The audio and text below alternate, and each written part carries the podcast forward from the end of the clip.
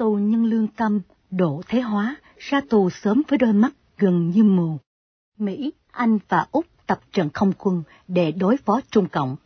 Năng suất lao động của Việt Nam chỉ cao hơn Campuchia, Miến Điện và Lào. Kỳ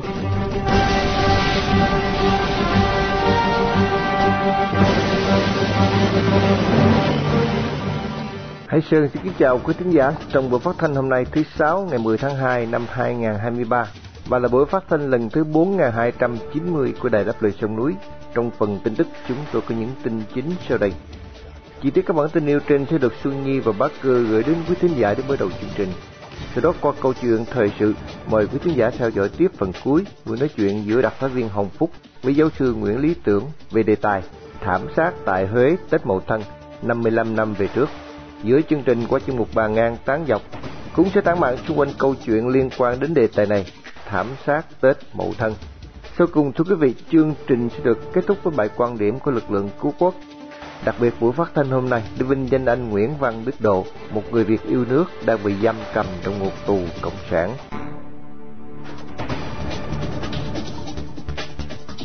Mở đầu chương trình, mời quý thính giả theo dõi phần tin tức sẽ được Xuân Nhi và Bá Cơ trình bày sau đây.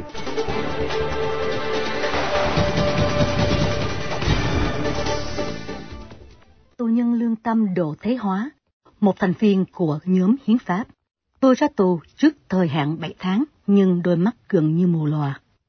Ông Đỗ Thế Hóa 55 tuổi, chủ nhân trang bản lĩnh, đã về Sài Gòn vào ngày 9 tháng 2 sau thời gian thi hành án bản án 5 năm tù về tội danh phá rối an ninh công cộng. Ông bị bắt vào ngày 1 tháng 9 năm 2018, cùng với bảy thành viên khác của nhóm hiến pháp một tổ chức gồm những người cổ suý thượng tôn pháp luật trong bản hiến pháp 2013. Sau khi bị bào quyền Việt Nam kết án, ông bị đưa đến trại giam An Phước ở tỉnh Bình Dương. Ông Hóa cho biết không bị đối xử hà khắc và không bị buộc phải lao động, khổ sai trong suốt thời gian thụ án. Tuy nhiên bị suy giảm thị lực nghiêm trọng do không được chăm sóc y tế kịp thời. Là người bị cận thị trước khi bị bắt, Ông Hóa cho biết sau khi phát giác đôi mắt bị đau, ông có báo với trại giam và đề nghị được đi chữa ở bệnh viện chuyên khoa. Tuy nhiên thời gian chờ quá dài nên thị lực của ông vẫn không được phục hồi. Từ tháng 10 năm 2020 đến tháng 3 năm 2021 mới được đi giải phẫu. Ông Hóa là người thành viên thứ ba của nhóm hiến pháp mạng hàng tù. Năm ngoái, hai thành viên khác là Đoàn Thị Hồng và Trần Thanh Phương đã được phóng thích sau khi hoàn thành mức án là 2 năm 6 tháng và 3 năm 6 tháng. Vào tháng tới ông Hồ Đình Cương cũng sẽ mãn hạn tù. Vào năm 2020, 8 thành viên của nhóm bị tòa án Sài Gòn kết án tổng cộng 40 năm 6 tháng tù giam. Theo cáo trạng của công an, đây là nhóm bất mãn với bào quyền Hà Nội, thường xuyên tiếp xúc với các nguồn tin bịa đặt trên mạng. Theo công bố của Tổng cục Thống kê Việt Nam, năng suất lao động của công nhân Việt Nam trong khu vực Đông Nam Á chỉ cao hơn Campuchia, Miến Điện và Lào. Theo số liệu được công bố vào hôm qua, thứ năm mùng 9 tháng 2, mặc dù được cải thiện trong những năm qua, nhưng năng suất lao động của Việt Nam vẫn thấp hơn nhiều so với các quốc gia Đông Nam Á. Điển hình là năng suất lao động Việt Nam chỉ cao gấp 2.4 lần so với Campuchia, 1.6 lần so với Miến Điện và gấp 1 phần 2 lần so với Lào. Cũng theo số liệu nói trên, vào năm 2020, năng suất lao động của toàn nền kinh tế ước tính đạt 150 triệu đồng cho mỗi lao động, tức khoảng 6.500 rưỡi Mỹ Kim, gấp 2 lần so với năm 2011. Tính theo sức mua tương đương, năng suất lao động của Việt Nam năm 2020 đạt 18.000 tỷ Mỹ Kim, chỉ bằng 11% năng suất của Singapore và 23% của Nam Hàn. Để giải quyết bài toán về tăng năng suất lao động, Tổng cục Thống kê nhận định là Việt Nam cần có chiến lược và giải pháp tổng thể trong ba khâu, cơ chế doanh nghiệp và người lao động. Cụ thể Tổng cục đề nghị về cải cách thể chế, đẩy mạnh tái cơ cấu kinh tế gắn với đổi mới mô hình tăng trưởng. Về phía doanh nghiệp, cần xác định mô hình sản xuất phù hợp, hoàn thiện giá trị sản xuất, đổi mới máy móc thiết bị và quy trình công nghệ.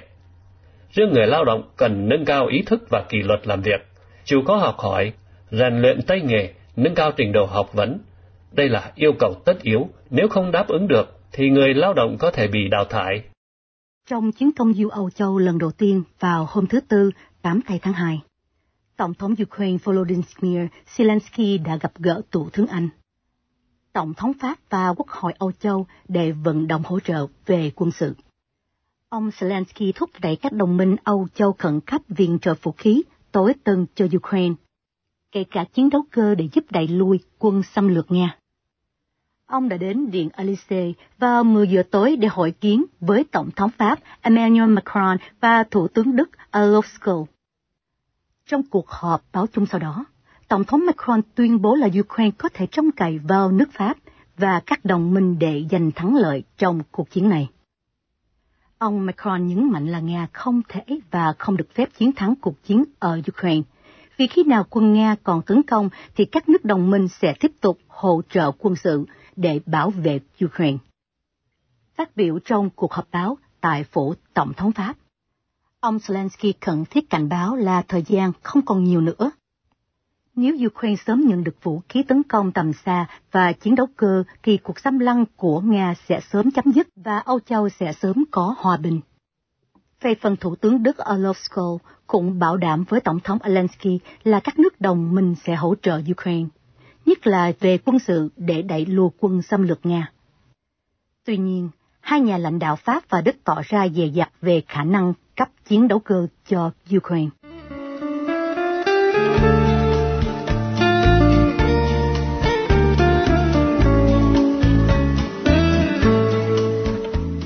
Kính thưa quý thính giả, tiếp tục trong câu chuyện thời sự có liên quan đến cuộc thảm sát tại Huế Tết Mậu Thân 55 năm về trước bởi đây là một món nợ mà kẻ sát nhân phải trả bằng máu vì những hành động mang rợ, phi dân tính do chúng gây ra. Thảm nạn này phải được nhắc lại cho các thế hệ tương lai không bao giờ quên. Mời quý thính giả theo dõi phần cuối của phỏng vấn giáo sư Nguyễn Lý Tưởng, cựu dân biểu Việt Nam Cộng Hòa, đơn vị Thừa Thiên Huế, một nhân chứng sống hiện đang có mặt tại Nam California do Hồng Phúc thực hiện sau đây. Thưa giáo sư, trong những ngày ngắn ngủi, quân Cộng sản Bắc Việt và mặt trận giải phóng miền Nam chiếm giữ cố đô ấy, việc lục soát truy lùng những quân can chính Việt Nam Cộng Hòa và thường dân vô tội đem ra hành quyết. Hẳn nhiên là phải có sự tiếp tay và chỉ điểm của những cái bọn Việt gian, bọn làm tay sai cho Cộng sản. Giáo sư nghĩ gì về những tên như Hoàng Phủ Ngọc Tường, Hoàng Phủ Ngọc Phan, Nguyễn Đắc Xuân và còn ai nữa thưa giáo sư? Vâng, thì um, nó là như thế này. Vì trước khi mà xảy ra cái mâu thuẫn thì vào mùa hè 1966 đó là có một cái cái biến cố là trung tướng Nguyễn Chánh Thi tư lệnh uh, quân đoàn 1 và vùng 1 tức là năm tỉnh miền Trung đó, là bị trong Sài Gòn cách chức vì lý do cái đó thì thuộc về bên quân đội thế thì thượng tòa thích trí quang lúc bây giờ đó là có ảnh hưởng cho Phật giáo. Thì mình phát động một cái phong trào là phản đối triều kỳ mà ủng hộ Nguyễn Tấn Thi. Khởi đầu là như vậy. Và sau đó thì chuyển qua là à, chống Mỹ đốt đốt phòng thông tin Hoa Kỳ cướp đài phát thanh và võ trang cướp chính quyền luôn. Rồi cuối cùng á là khi mà trong Sài Gòn Ờ, đem quân ra để mà ổn định tình hình thì là ra lệnh đưa bàn thờ xuống đường. Thì khi mà quân đội Sài Gòn cảnh sát giải chiến cũng như là quân đội ở Sài Gòn ờ, ra Đà Nẵng rồi ra Huế Quảng Trị thì cái thành phần đó đó nó trốn tại ra vùng quê và nó chạy vào chiến khu mới Việt Cộng là tại vì trong số đó đó có những người à, thành tâm nhưng mà cũng có những cái thành phần cộng sản thứ thiệt nó chui vô trong cái các cái phong trào tranh đấu đó. Thì cái tết mậu thân á, là cái tuổi đó nó về. Nó về á, thì nó nó trốn trong gia đình của nó, trong bà con của nó. Thì tất nhiên là bà con mà thấy con cháu về, như vậy là cha chở tuổi nó. Rồi nó đưa cái tuổi đặc công cộng sản vào.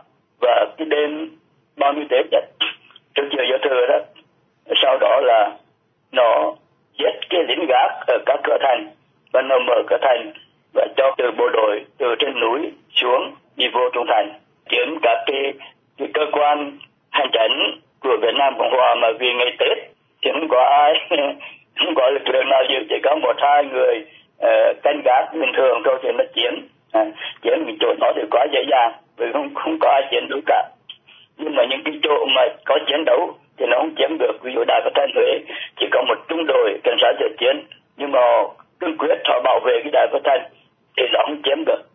Ví dụ cái cái đồn quân cù ở trong thành nội à, chỉ có mấy chục anh lính thôi nhưng mà họ cương quyết chiến đấu không chiếm được. Rồi à, một vài nơi ví dụ như là cái đồn à, pháo binh nam giao cũng không chiếm được. À, thì nói chung á là cái cuộc cuộc chiến đó nó kéo dài trong vòng 20 28 ngày. Thì chiến tranh giữa hai bên như tôi nói đó, là cái, những cái di tích lịch sử cung điện của vua, tất cả những cái di tích lịch sử đó đó, là không bao giờ mà mà chiến tranh, thì chiến tranh ở trên rừng, trên núi, ở cái chỗ khác, không bao giờ mà người ta gây chiến tranh ở trong thành phố hay là hay là trong các cái cái nơi mà di tích lịch sử như vậy. Tức là đổ nát hết. Thì cái tuổi nó vùng đó, thì tụi nó lập những cái tòa án và nó đi chỉ điện để bắt những cái người mà sĩ quan hay là hay là công chức mà nghỉ tết đó, ở trong gia đình thì bắt một người đó ra à, và tùy theo tùy theo cái tuổi địa phương đó.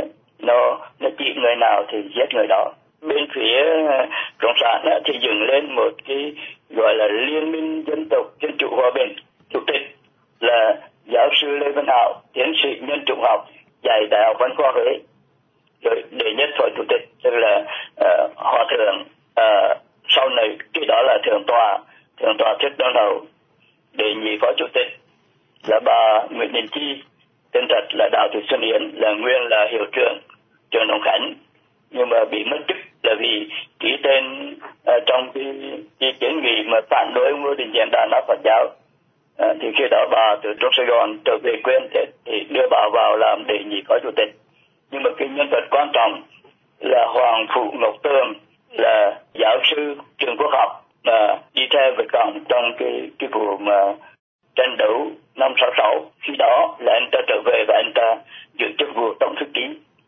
Còn em ruột anh ta đó là Hoàng Phụ của Phan sinh viên y khoa.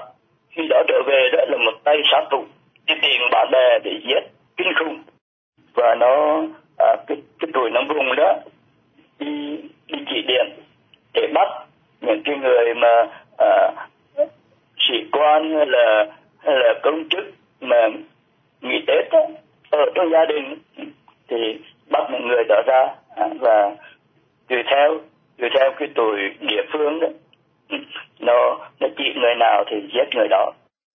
Theo những cái nhân chứng mà kể lại rồi chúng ta không có bây giờ nói dài dòng nói tóm lại là nó gây lên một cái cái cuộc tàn sát rất là dã man đối với những cái người mà hai tay không hai tay trắng à, đâu có có cái gì để chống lại đâu. Nghĩa là ra đầu hàng thì nó bắt nó giết hết. Bàn ngang tán dọc. Bàn ngang tán dọc. Bàn ngang tán dọc.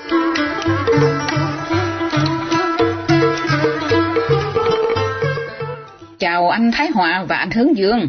Mấy ngày qua, Mỹ Đình theo dõi các cuộc phỏng vấn của bác sĩ Hoàng Thị Mỹ Lâm ở bên Đức và giáo sư Lý Tưởng ở miền Nam Cali về vụ thảm sát năm Tết Mậu Thân 1968 do phóng viên Hồng Phúc thực hiện. Câu chuyện ấy đã xảy ra rất lâu rồi, khi mà Mỹ Linh còn quá nhỏ nên không nhớ gì hết. Vậy hai anh có theo dõi vụ này hay không? Chào chị Mỹ Linh và anh Thái Hòa. Hướng Dương lúc ấy chưa có sinh ra thì làm sao mà biết được.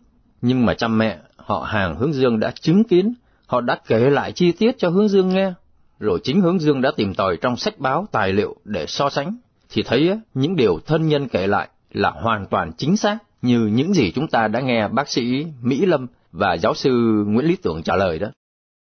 Chào chị Mỹ Linh và anh Hướng Dương. Sự kiện mà anh chị vừa nói đến chính xác chỉ tập trung vào cuộc thảm sát đồng bào Huế trong dịp Tết Mậu Thân 1968 mà thôi. Nếu chúng ta muốn biết rõ hơn thì cần phải nhìn rộng ra bối cảnh hay toàn cảnh của biến cố ấy đấy.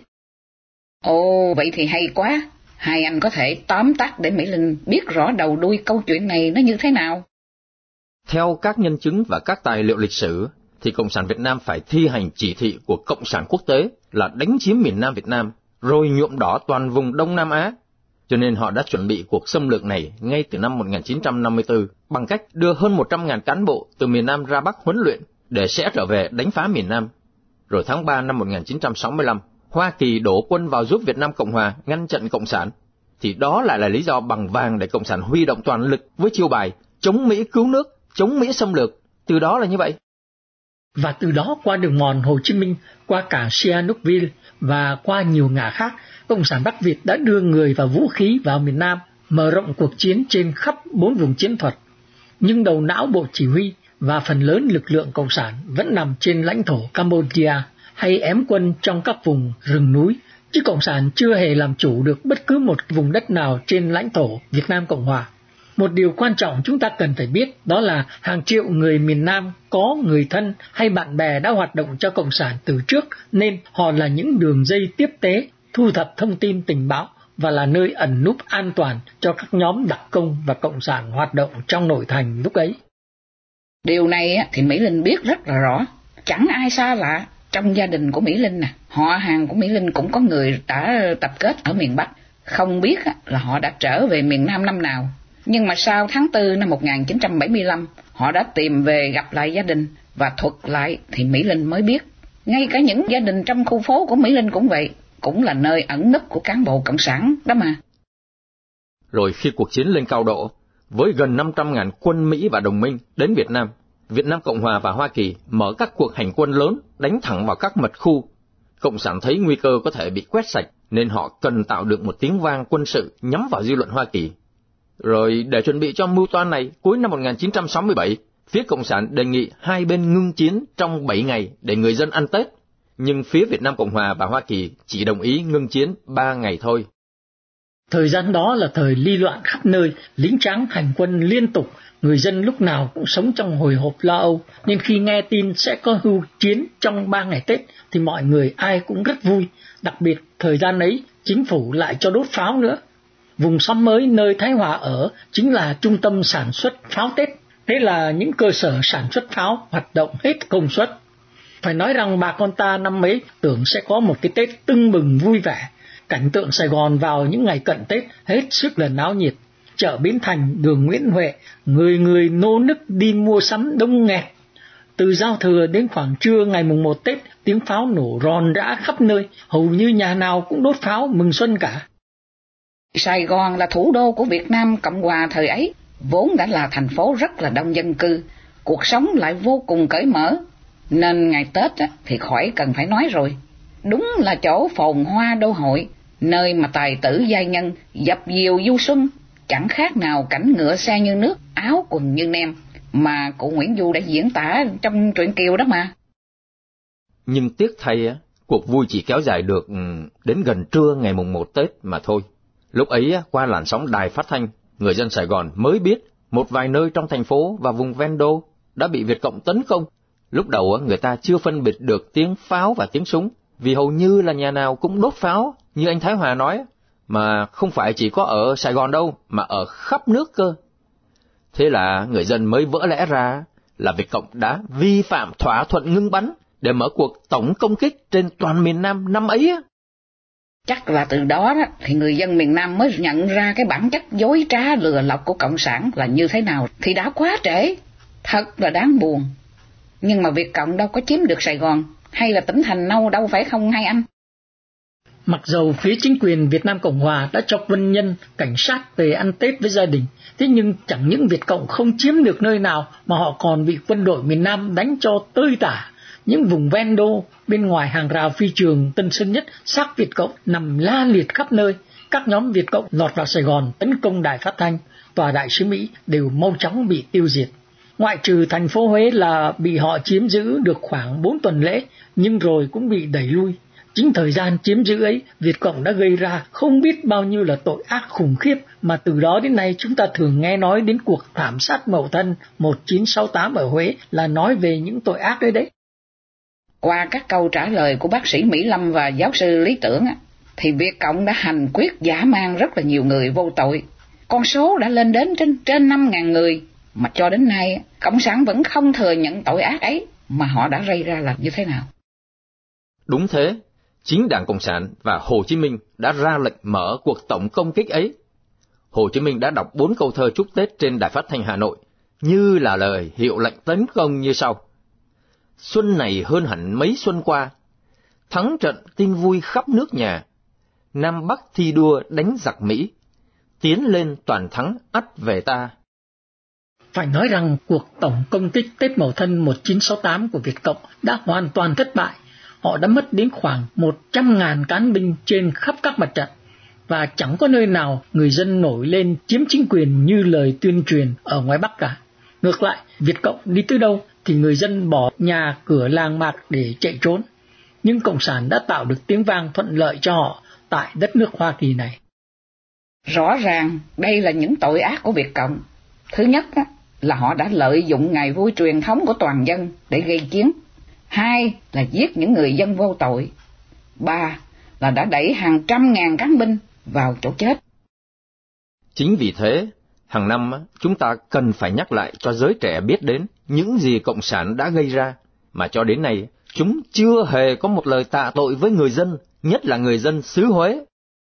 Chẳng những chúng không nhận tội, không xin lỗi, mà còn đào sâu lòng hận thù, chẳng những với người sống mà còn cả với người đã chết chôn ở nghĩa trang biên hòa hay ngôi miếu thờ trên đồi sạc ly nơi trung tá nguyễn đình bảo đã hy sinh họ cũng cho phá hủy cho nên đừng tin vào những gì cộng sản nói nữa. Rất tiếc chúng ta không còn giờ để bàn rộng hơn về điều này. Vậy thái hòa xin thay mặt cả nhóm chào tạm biệt quý thính giả và hẹn gặp lại quý thính giả vào lần sau. Đài phát thanh đáp lời sông núi.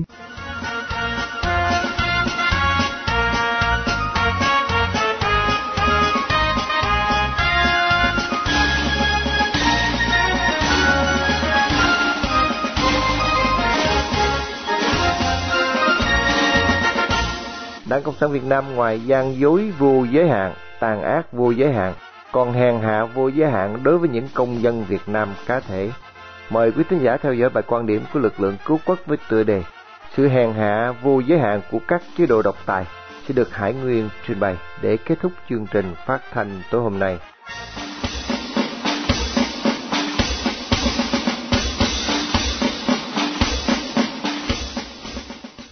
Thưa quý thính giả, theo đài ABC của Úc Đại Lợi.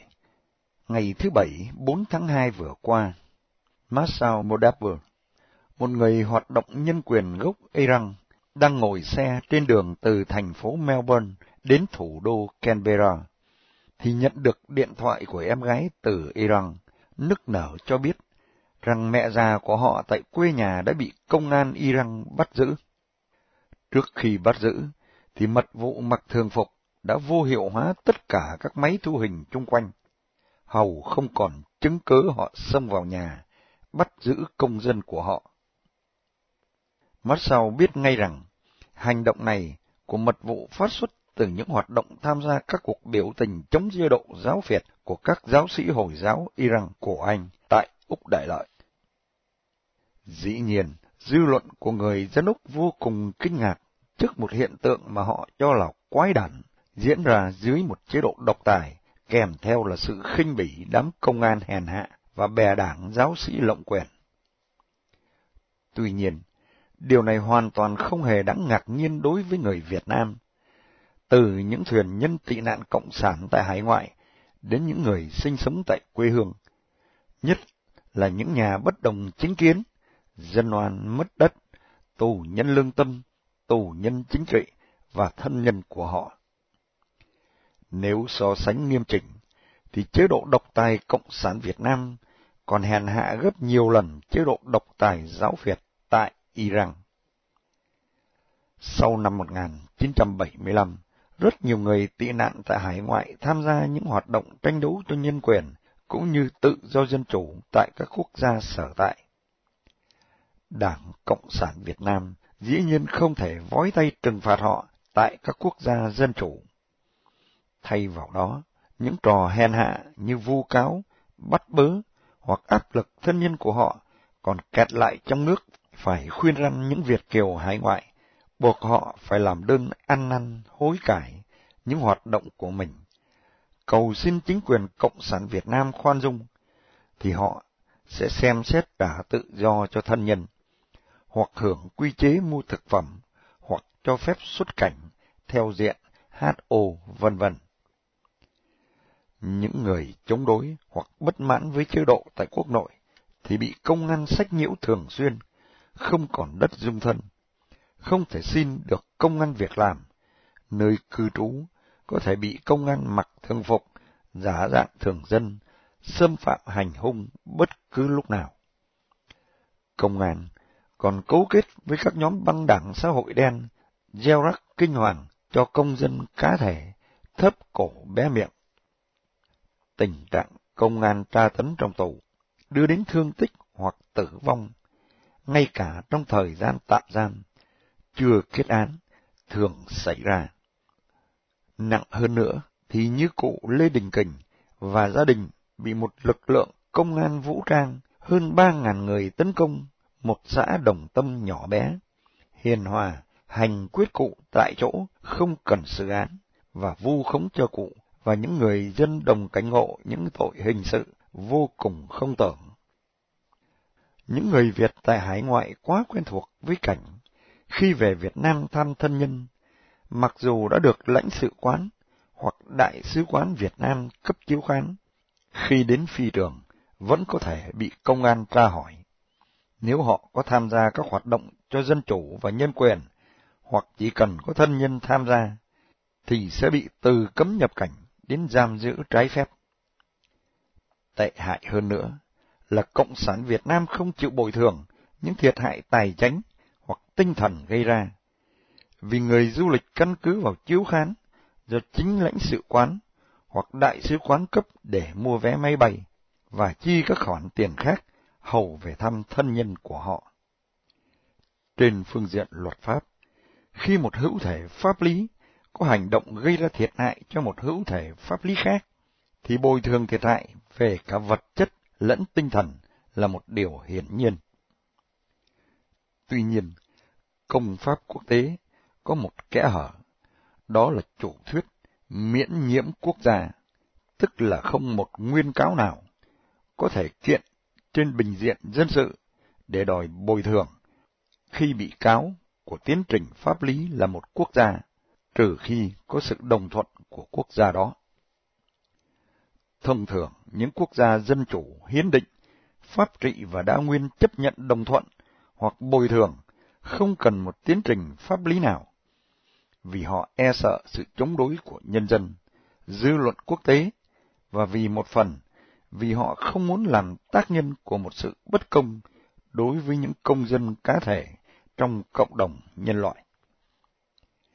Tuy nhiên, các chế độ độc tài như giáo Việt Iran, công an trị hoặc đảng trị Cộng sản Việt Nam không bao giờ chấp nhận bồi thường. Họ hèn nhát núp sau chủ thuyết miễn nhiễm quốc gia này và coi đó như quyền trừng phạt của họ đối với những thành phần bất đồng chính kiến. Đảng Cộng sản Việt Nam không những gian dối vô giới hạn, tàn ác vô giới hạn, mà còn cư xử hèn hạ vô giới hạn đối với những người dân Việt thấp cổ bé miệng, trong lẫn ngoài nước. Nếu những sự thật này được phanh phui trần trụi cho báo chí và dư luận quốc tế, thì sự khinh bỉ của cộng đồng nhân loại đối với tập thể bại hoại này còn gấp trăm ngàn lần sự khinh bỉ của họ đối với chính quyền giáo phiệt tại Iran. Xin cảm ơn quý thính giả đã theo dõi bài quan điểm của chúng tôi.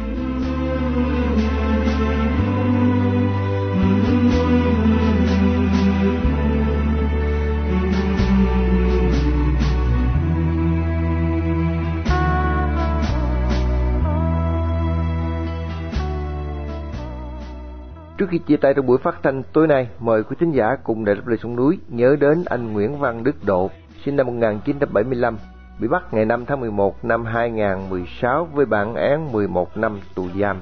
Một người Việt đang bị nhà cầm quyền cộng sản giam cầm trong ngục tù vì lòng yêu nước, lẽ phải và sự đóng góp tích cực vào tiến trình dân chủ hóa Việt Nam.